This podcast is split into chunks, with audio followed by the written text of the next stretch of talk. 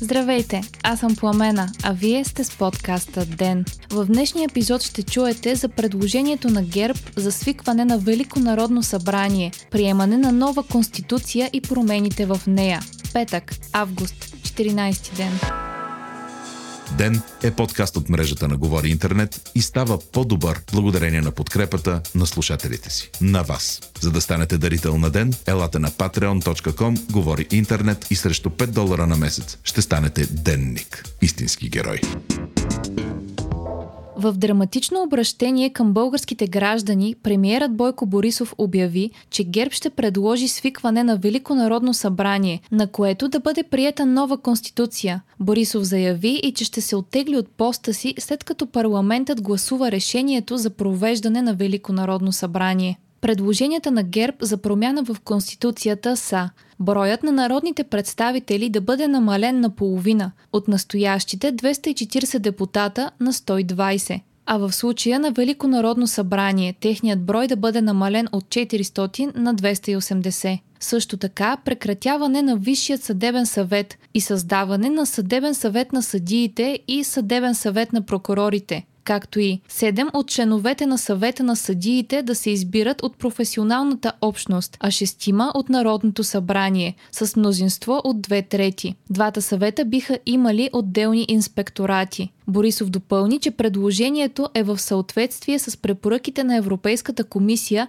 за демокрация чрез право или така наречената Венецианска комисия. Идеята за създаване на два съвета бе заложена в несъстоялата се правосъдна реформа на Христо Иванов. Друго от предложенията на ГЕРБ е за намаляване на мандатите на главния прокурор и на председателите на Върховния касационен съд и Върховният административен съд от 7 години на 5 години. Също така се предлагат изслушвания на главния прокурор пред Народното събрание на всеки 6 месеца. Министър-председателя предложи и от 400 народни представители във Великото народно събрание 200 да бъдат избрани пропорционално, а останалите 200 мажоритарно. Премиерът описа предложението като смяна на политическата система и рестарт на държавата. Част от промените, за които говори Борисов, не са нови идеи и са били обменяни в политическото пространство и преди. Анализатори и опоненти на ГЕРБ изтъкват, че написването на нова конституция и свикването на Велико народно събрание ще отнемат време и ще задържат кабинета Борисов 3 на власт. За да се свика Велико народно събрание е необходимо мнозинство от две трети от общия брой на народните представители, т.е.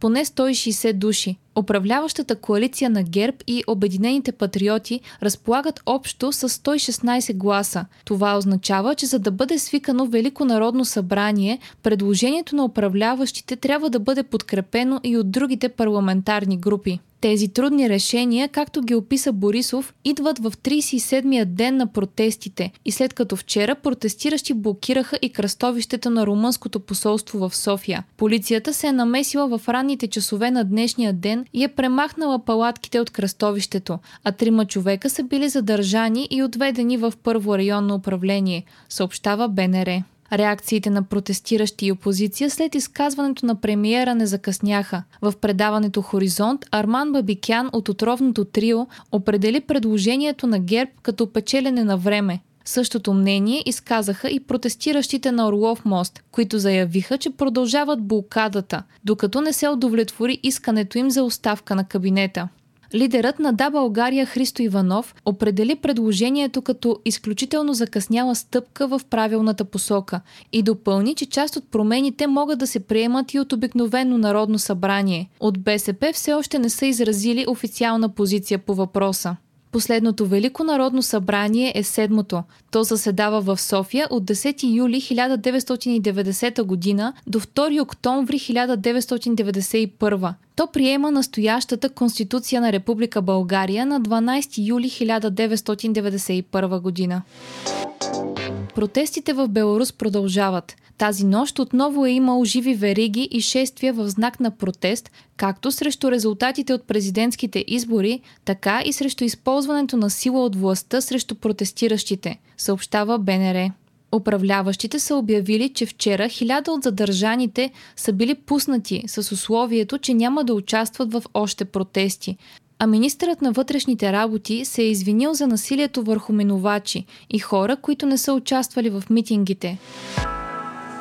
Днес външните министри на Европейския съюз ще се съберат на извънреден съвет, за да обсъдят ситуацията в Беларус, в Ливан, в Венецуела и в източното Средиземноморие. Швеция и Германия вече са обявили позиции за санкции и натиск върху отговорните за насилието в Беларус. Срещата беше поискана от Полша заради ситуацията след президентските избори в Беларус и от Гърция заради ескалацията на напрежението с Анкара, след като Турция възобнови сондажите в източното Средиземноморие. Франция вече е поискала налагане на санкции от Европейския съюз върху Турция.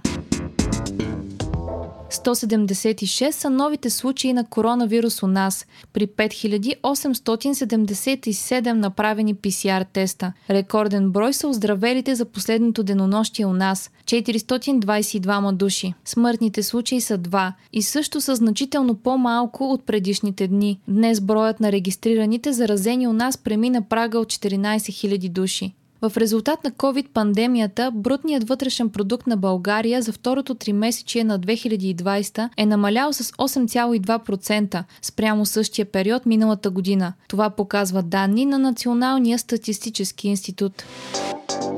На глобално ниво починалите от COVID-19 вече официално са надминали 750 хиляди души, а в много държави мерките продължават да се затягат. В Брюксел вече е задължително носенето на маска и по улиците, а Великобритания въведе 14-дневна карантина за влизащите от Франция и Холандия. Още от деня. Израел и Обединените арабски емирства са постигнали историческа мирна сделка, пише Медиапул. Двете държави са се договорили да установят пълни дипломатически отношения, като част от сделка за спиране на анексирането на окупирани територии. Обединените арабски емирства е едва третата арабска страна, която има активни дипломатически отношения с Израел. Вие слушахте подкаста Ден, част от мрежата на Говори Интернет. Епизода води Пламена Крумова. Главен редактор на Ден е Димитър Панайотов. Аудиомонтажът направи Антон Велев. Ден е независима медия, която разчита на вас, слушателите си. Ако искате да ни подкрепите, можете да го направите, ставайки наш патрон в patreon.com. Говори интернет, избирайки опцията Денник. Срещу 5 долара на месец ни помагате да станем по-добри и получавате достъп до нас и цялата общност на Говори Интернет в Дискорд. Ако искате да не изпускате епизод на ден, не забравяйте да се абонирате в Spotify, Apple iTunes или другите подкаст приложения, които използвате.